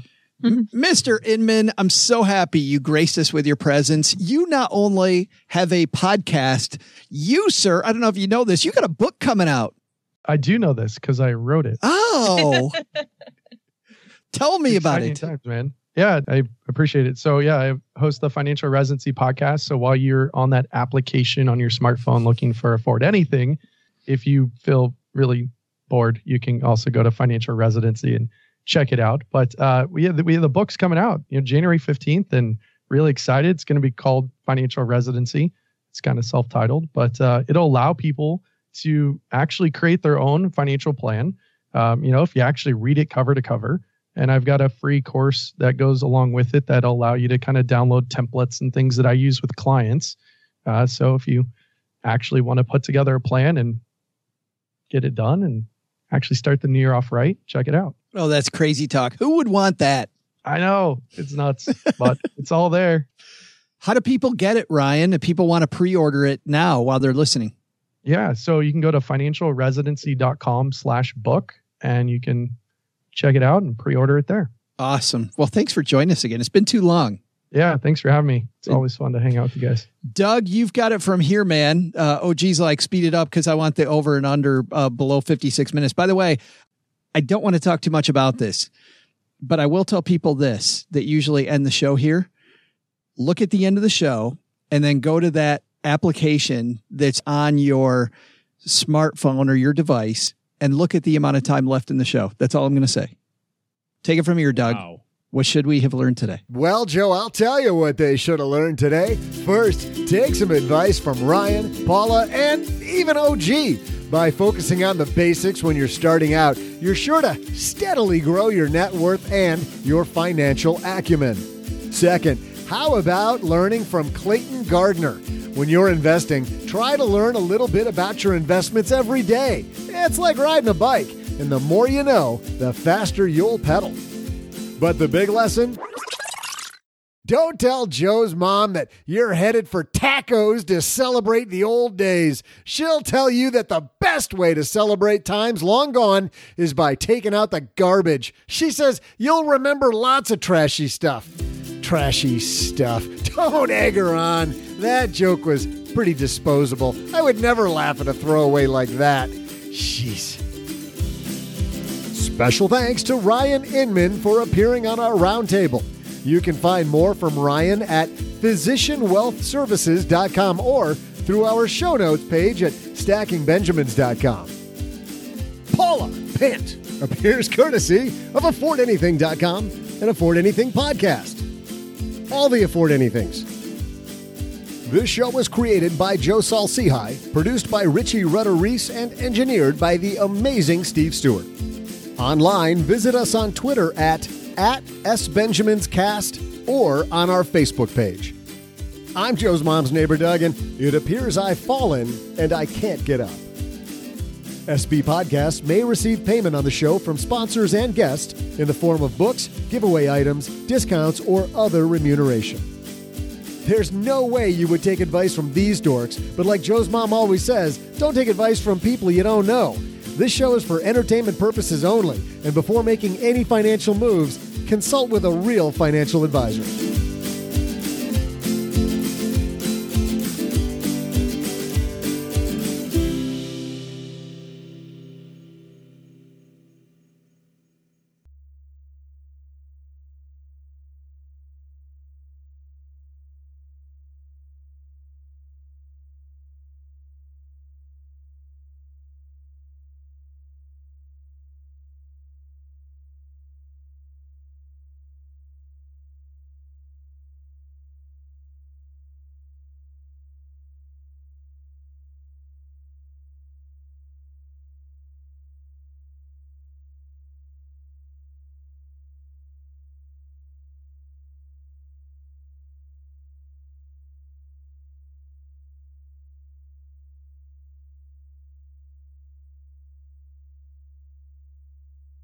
Welcome to the after show. This is the part of the show that doesn't exist. Normally, we talk about all kinds of things, but we needed to catch up. For those of you that have been listening uh, throughout the summer, well, even for those of you that have been listening throughout the summer, because you won't know what the hell we're talking about if not, we've been following this guy all the way across, uh, partway across America, and then he and I could not catch up together. We were in different spots at different times, starting around, I'm going to say late July, early August. And I had a bunch of people ask in our Facebook group, where the heck is Joe? And every once in a while, he'd pop in and tell those people. But uh, Joe Jimenez joins me in the basement. And uh, dude, how are you? I'm doing fine, Joe. Thanks for uh, reaching back out to me. How are you? Well, good. I'm, I'm, I'm glad you were able to stop by because, you know, we, when we last left you, you were in a small town in Colorado. You had just, uh, I think you'd done some work for, there was something, there was some phrase you used like carpet bagging or something, something or other. Uh, yeah, I, I, did a work for stay. We we were dirt bagging. Dirt bagging. Uh, that's the phrase. Yeah. We did a little bit of work for a hotel so we could stay there for free because uh, we had some bad weather coming in. So we just did a little bit of work and got to uh, have a free room. So I mean, when you don't have an income and you're just uh, spending money but not making any money, uh, any little bit helps. Well, let's talk about actually for let's catch everybody up that didn't follow us early, uh, late spring into summer was that you started off at the border of Mexico and New Mexico, right? And Correct. and you were doing the Continental Divide Trail. Yes, sir. And initially, all the way through New Mexico, it looked like life was awesome. You're making great time. The scenery was beautiful. If I remember right, it was starting to get a little hot, but then you transitioned into Colorado. Would that be accurate? That's accurate. And then you hit Colorado and and you got into higher higher elevations and all of a sudden I start seeing these pictures of you on Instagram with snow. Oh yeah, there was a lot of snow. You can ask any uh, anybody from Colorado this year. The last winter was um, an extremely unconventional snow year. It's uh it was a lot of snow and uh, it was hard. it was uh, so hard that I uh, just decided to call it quits on the Continental Divide Trail, and uh, I just uh, came up with Plan B. Yeah. So, how far into Colorado were you when the snow was too deep and you just couldn't do it anymore? Not very much, actually. About a week and a half in. Did you get on a bus, get on a plane? What happened? I hitchhiked to Durango, Colorado, got a one way rental, and drove all the way over to San Diego, California. And started started again. Started over because, you know, hiking 900 miles this summer wasn't enough for me. So you switched the Pacific. Have you ever done the Pacific Coast Trail before? I had not, uh, but as you may know, it's part of the big three long trails in the U.S. that make up the Triple Crown. I already have hiked the AT, and part of me just thought that I may want to hike all three and achieve the Triple Crown, which is less than 500 people have done before. So I said, well, you know, I mean, if I can't do the Continental Divide this year, maybe I'll just start on the Pacific Crest Trail and I'll see how far I get. And uh, that's that's that was my mindset, and uh, here I am, and I finished the PCT. So uh, I guess I I don't know, maybe did the right thing. I have had the pleasure of meeting your spouse, Katie, who clearly, by the way, dude, is your better half. She's way cooler than you.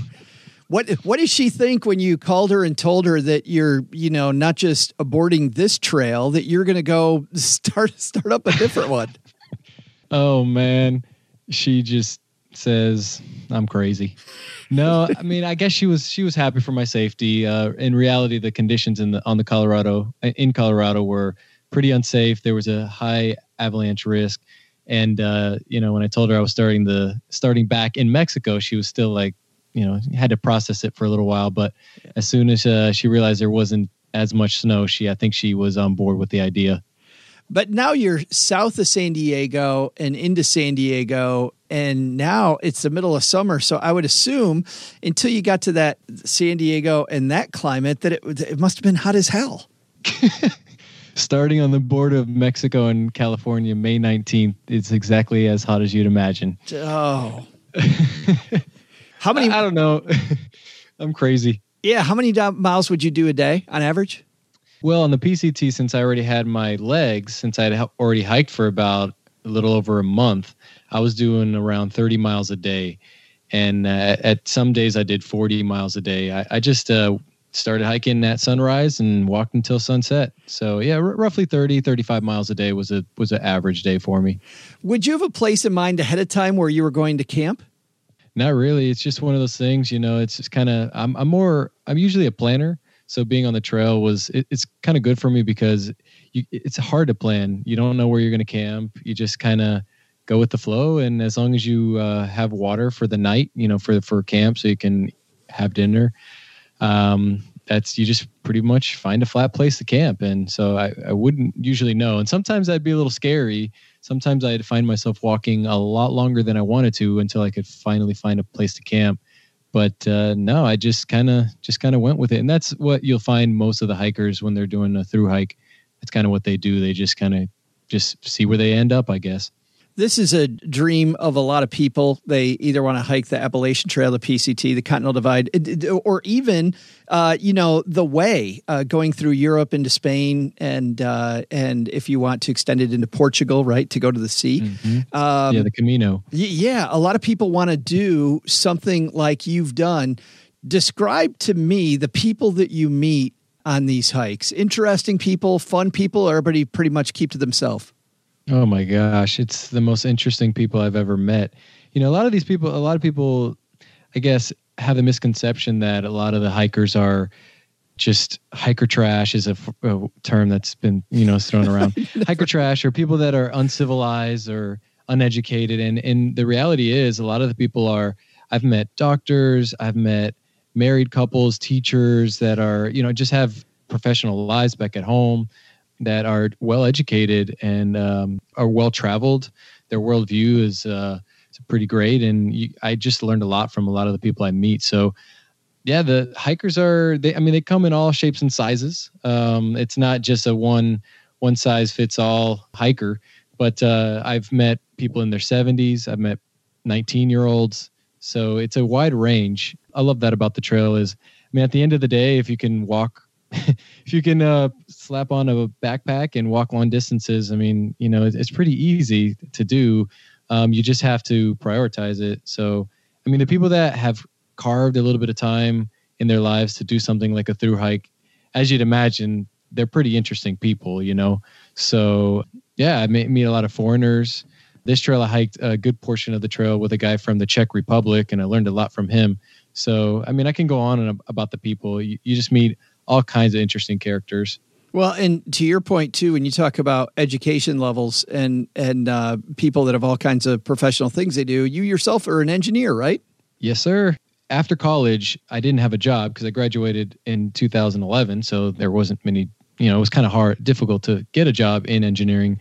So I just took that as an opportunity to hike the AT, and then after that, I kind of just saw what was, you know, what kind of what was out there in the world, um, what I could accomplish uh, with a little bit of money saved up and everything. So after the AT, I did find an engineering job, and I saved like crazy to try to do another trail and do another long trip like this. And and for the next seven years, I just saved up everything, you know, everything I could.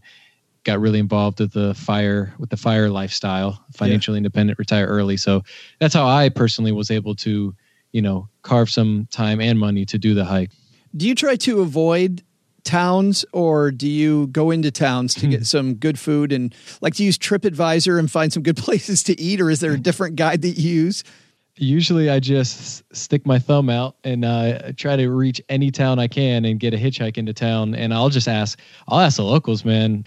I just get into town and I just follow my nose. As a hiker, I mean, at the end of the day, just any food that you can just scarf down is, is is amazing. So usually it involved a lot of pizza, uh, a lot of going to the bar and maybe having a couple of beers. But uh, yeah, just as much uh, as much food as we can possibly stuff into our mouth. So no, I mean, yeah, I love towns. I because we visited towns about once once every week or so. So by the time you made it to the next town, I mean, it was you were long overdue. it was like heaven.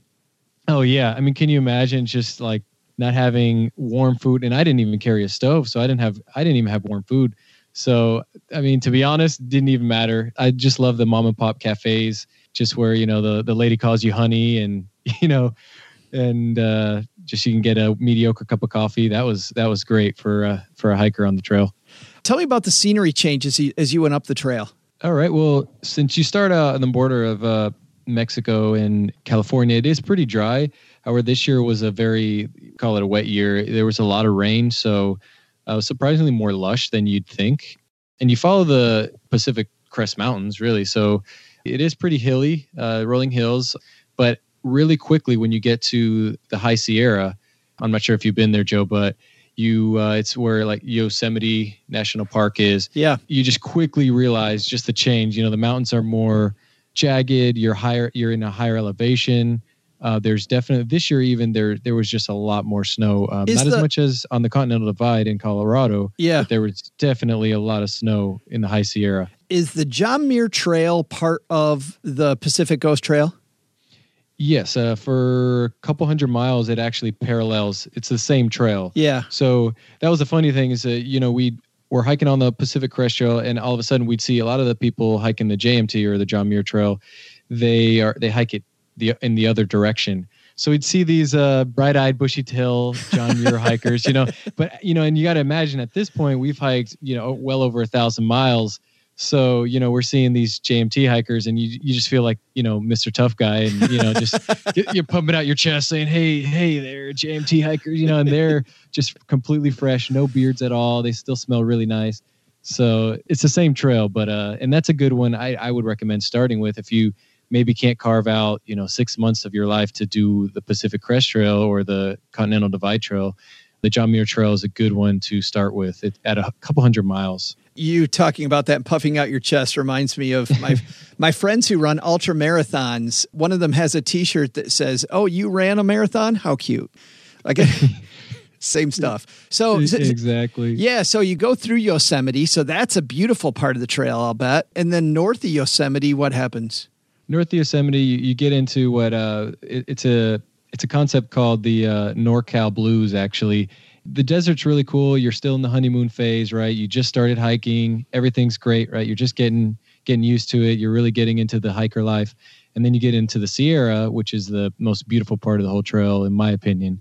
And then after you finish that, it's I mean it's a big challenge that you complete. So you get to Northern California, and then the trail, honestly, it just af- you know at the end of the day, you're hiking from Mexico to Canada, so not every single inch of the trail is going to be super interesting. Yeah. So it, it's kind of a more of a what a lot of people call boring part. I mean, there's it, it's a challenging part, but there's nothing too dramatic in views or anything like that. So it just gets you get back down in elevation, and then you get into just kind of a more monotonous part of Northern California, and then uh, and then you reach Oregon, which is where everybody does all their challenges because it's uh what we call it's it's kind of flat.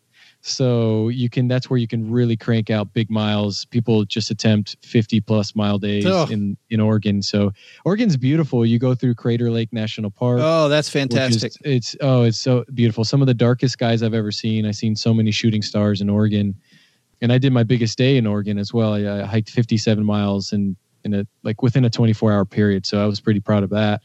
And then you get to Washington State, which if you're late in the season, which I was uh, because I started late, you deal with a lot of rain and a lot of cold. So you know, if I didn't have enough snow this summer, uh, I just I got some more in Washington, and it was just uh, almost every single day it either rained or snowed. So by that point, you know, I was determined to finish the trail. So nothing was stopping me at that point. But Washington was extremely beautiful. It was very thick, uh, thick forest. Not a lot of you don't cross a lot of roads.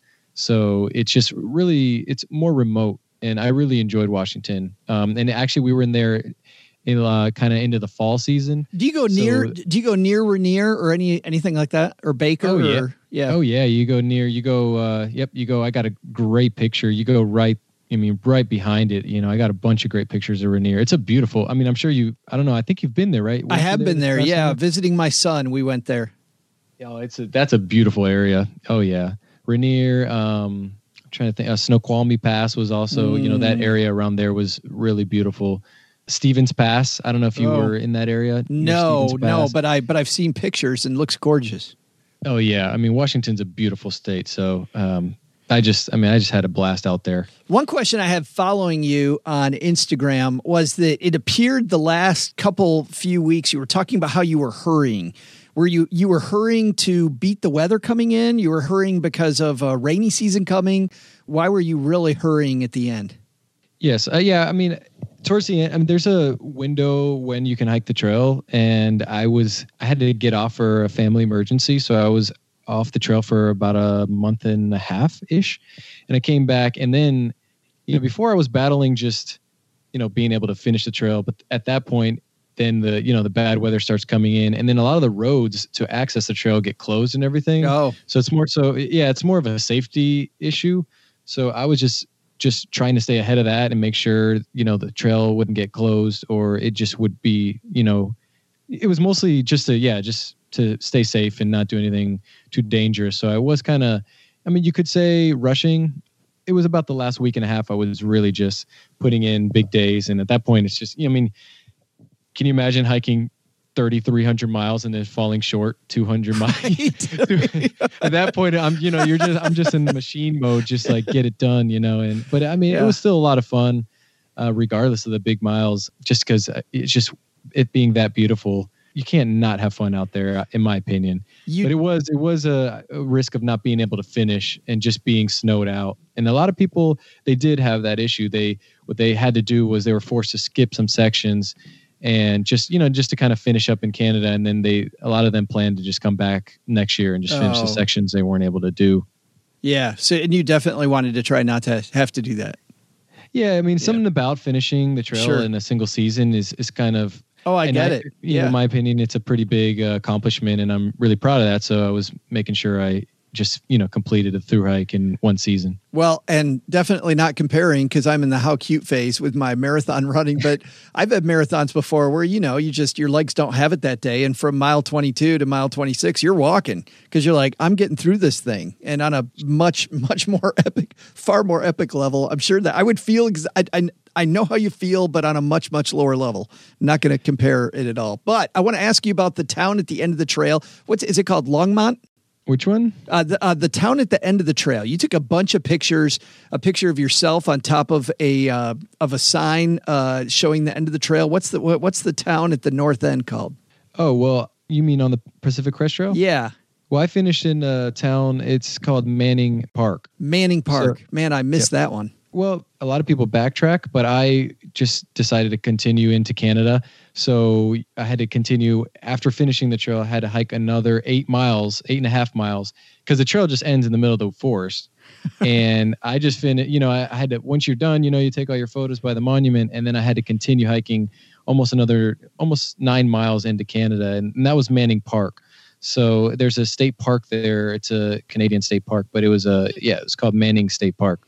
Did I see that they were like you timed it, where they were having a they, were having a parade or something as you went through? Oh, I know which ones you're talking. Okay, you're talking about Leavenworth. Leavenworth. Yes. that's a really cool town. It's a little. It's it's one of the last towns in Washington, and it's kind of like one of those touristy German towns. It's like a. I don't know if uh, for, on the East Coast there's another one called uh, Helen, Georgia, Uh huh. and all the architectures. It's similar to that. It's the it's the Helen, Georgia of the PCT, and it's a really cool town. You can get a you can get schnitzel and there's a bunch of uh, beer gardens and you can get a German pretzel. It was really cool. But there was a there was a I think it was some kind of uh, I forget what the parade was for. I think it, oh no, that's what it was. It was a autumn leaf festival. So I got to uh, I, I got off the trail because the snow was so bad.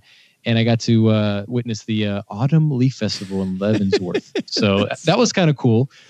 That's so awesome. Yeah, I'm following the mean- pictures. I'm like, this is bizarre. It's it, it seemed very fun.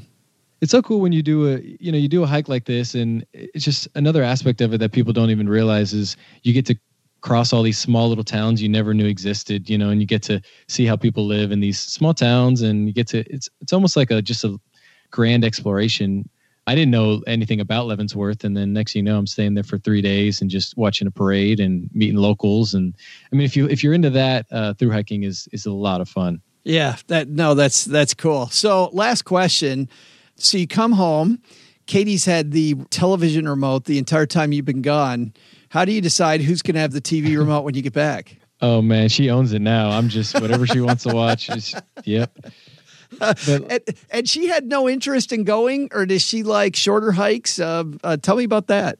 Well, we do shorter hikes together. For our honeymoon, we actually did a really cool trip. We uh a- after the AT, as you'd imagine, I'd want to continue to do all these crazy epic stupid long hikes and she's like absolutely not i'm not doing that so we uh, we take a lot of shorter trips together so for our honeymoon we actually road tripped from florida to california and we did a bunch of small hikes in between. Uh, we hiked around zion national park grand canyon. We'll do day trips you know Oh, yeah. or overnighters two night. I mean that's to be fair to her she's smart. She's not crazy like me. So the, the average person that's uh, kind of what they enjoy doing. You kind of be kind of have to be a little crazy to do what I do. So together we will do shorter hikes, and but she says uh, she she saves the long hikes for for me uh, solo hikes. Well, like I said before, she's way. You said she's smart. She's way smarter than you. Just Uh, saying. Yep, I I would agree. by far. Uh, you know what? Uh, uh, your Instagram is public, right? Yes, sir. Yes, awesome. Because I'm going to link to your Instagram and a lot of these pictures, if you don't mind. A- And so in the show notes, people that don't listen to the after show will have no idea why I'm linking to you. I'll get all these random strangers adding me, like you know. Yes. maybe- Yeah, so they can see that. And then you also have a blog called uh, Taking the Alternate, takingthealternate.com. Yes, sir. Yep. And I'm actually, you know, I, I kind of had to, it was more difficult than I thought trying to keep up with it while I was on the trail. But uh, now that I'm back, I'm focusing back on it. And I'm going to be releasing some podcast episodes in the near future here. That is awesome. Joe, man, thanks for almost like with the Continental Divide Trail and then having to take a detour. Thanks for detouring back again. It's been since like July that we've talked, but thanks for finishing this up with me. No problem, Joe. It's a metaphor for life. You know, you never know what's going to happen. And uh, you just got to take it one day at a time. And I'm just so grateful that you uh, were able to catch up with me and uh, be on the show again. And uh, I love your podcast. So it's uh, an honor to be on here with you. Well, Stackers, the show is over, but the party is just beginning here. You know why? Because it's Military Appreciation Month, and we are giving out shout outs to all of our friends who have served in the military. And let's point uh, the finger right here at our good friend OG, who spent time in the military. And of course, we know what a giver he is, even when he pretends like he's being uh, Mr. Surly. Navy Federal offers member only exclusive rates, discounts, and tools to empower their members to help them reach their goals. Visit NavyFederal.org slash celebrate, and you'll see all their Military Appreciation Month offers and other Navy Federal offers. They've got all kinds of resources on their site, like best cities after service to help veterans transition to civilian life and best careers for military spouses to support military families. So much going on. Just head over to NavyFederal.org slash celebrate take a look at all the Military Appreciation Month offers and their usual offers. Navy Federal, our members are the mission. Navy Federal is insured by NCUA, equal housing lender.